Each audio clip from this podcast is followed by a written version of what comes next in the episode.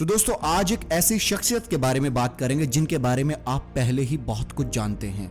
दोस्तों, उन्होंने अपना जीवन बिल्कुल ज़ीरो से यानी गरीबी से शुरू कर कर सातवें आसमान की ऊंचाई तक पहुँचाया है, यानी देश के राष्ट्रपति तक बने हैं। दोस्तों, ऐसा उनमें क्या था? ऐसा उनकी सोच में, उनके विचारों में ऐसा क्या था? उनके बारे में आज बात करने वाले हैं। यानी ए पी जे अब्दुल कलाम जी के बारे में बात करने वाले हैं।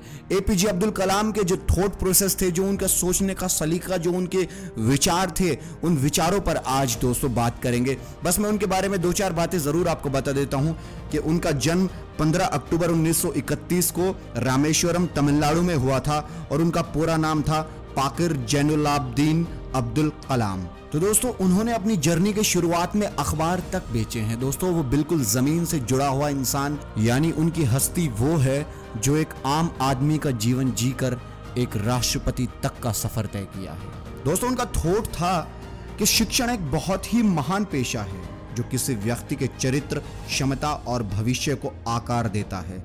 अगर लोग मुझे एक अच्छे शिक्षक के रूप में याद रखते हैं तो मेरे लिए यह सबसे बड़ा सम्मान होगा। इसीलिए वो बहुत अच्छे टीचर थे और तब भी अपने ऊपर काम करते रहते थे, अपनी चीज़ों पर, अपनी सोच पर, अपने ज्ञान पर काम करते रहते थे ताकि और अच्छा टीचर बन सके और जिन्हें भी उनसे ज्ञान प्राप्त होता है, उनकी सोच को अच्छा एक आकार मिल सके। दोस्तों, उनका कहना था कि अगर चाहते हो सूरज बनना तो सूरज की तरह जलना सीखो। यानी अगर सूरज की तरह चमकना चाहते हो, यानी आप लाइमलाइट में आना चाहते हो, यानी उनका कहना था कि अगर आप कुछ सबसे ऊपर, सबसे अलग करना चाहते हो तो सूरज की तरह बनो। अपने आप को मेहनत करके इतना तपाओ, इतनी मेहनत करो कि आप सबसे ऊपर, यानी सूरज के माफिक चमकदार और सर्वोच्च बन जाओ। सपने वो नहीं हैं जो आप नींद में देखते हैं। सपने तो वो हैं जो आपको नींद आने नहीं देते हैं। दोस्तों, इनका मतलब यही था कि सपने वो नहीं होते जो आप सोते वक्त नींद में देखते हैं। वो तो बस एक सबकॉन्शियस माइंड के विचार होते हैं जो सोने के बाद भी चलते रहते हैं। असली सपने तो वही हैं जिनकी चिंता में, जिनको पूरा करने के लिए आपको नींद ही नहीं आती। और आपके अंदर वो पागलपन होता है जो जो आपको सोने तक नहीं देता।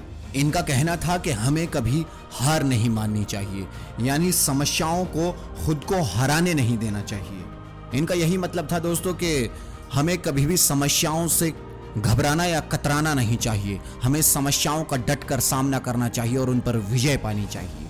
मैं इस बात को स्वीकार करने के लिए तैयार था कि मैं कुछ चीज़ें नहीं बदल सकता। तो दोस्तों, ज़िंदगी में कुछ ऐसी चीज़ें ज़रूर होती हैं जिन्हें हम नहीं बदल सकते। तो उन पर अपना अच्छा वक्त खराब ना करके उन्हें छोड़ देना चाहिए। ये भी एक समझदारी है और ऐसा कहना भी ए पी जे अब्दुल कलाम के थॉट प्रोसेस से सही था। आइए हम आज का बलिदान कर दें ताकि हमारे बच्चों का कल बेहतर हो सके। इंसान को कठिनाइयों की आवश्यकता होती है क्योंकि सफलता का आनंद उठाने के लिए ये ज़रूरी है। छोटा लक्ष्य अपराध है, महान लक्ष्य होना चाहिए, महान। शिखर तक पहुँचने के लिए ताकत चाहिए होती है, चाहे वो माउंट एवरेस्ट का शिखर हो या फिर आपके पेशे का। क्या हम यह नहीं जानते कि आत्मसम्मान, आत्मनिर्भरता के साथ आता है? तब तक लड़ना मत छोड़ो, जब तक अपनी तय की हुई जगह पर ना पहुँच जाओ। यानी अद्वितीय हो तुम। ज़िंदगी में एक लक्ष्य रखो, लगातार ज्ञान प्राप्त करते रहो, कड़ी मेहनत करो और महान जीवन को प्राप्त करने के लिए दृढ़ हो जाओ। जो अपने दिल से काम नहीं कर सकते, वो हासिल करते हैं। लेकिन बस खोखली चीज़ें। अधूरे मन से मिली सफलता अपने आसपास कड़वाहट पैदा करती ही करती है। जब तक भारत दुनिया के सामने खड़ा नहीं होता, कोई हमारी इज़्ज़त नहीं करेगा। इस दुनिया में डर की कोई जगह नहीं है। केवल ताकत ताकत का सामना करती है। तो दोस्तों, ये सारे मोटिवेशनल कोट्स थे सारे के सारे एपीजे अब्दुल कलाम के। और आपके अंदर अगर आप इन्हें गौर से पढ़ेंगे और सुनेंगे तो दोस्तों मैं यकीन दिलाता हूँ, आपकी ज़िंदगी में एक बहुत बड़ा बदलाव आएगा। यानी आप भी उसी लाइन में या उस कतार में चल देंगे, जिस कतार में एक दिन ए पी जे अब्दुल कलाम साहब चले थे। और जब वो ज़ीरो से उठकर राष्ट्रपति तक का सफ़र तय कर सकते हैं तो दोस्तों आप और मैं क्यों नहीं? तो दोस्तों आज से ही लग जाइए, कड़ी मेहनत करने में और सूरज की तरह अपने आप को तपाने में। तो धन्यवाद दोस्तों, आज की वीडियो अगर आपको पसंद आई हो तो लाइक, शेयर, सब्सक्राइब ज़रूर करें और बेल आइकन दबाना बिल्कुल ना भूलें। तो मिलते हैं अगली वीडियो में आपकी हिम्मत और आपका जोश बढ़ाने के लिए। आज के लिए अलविदा।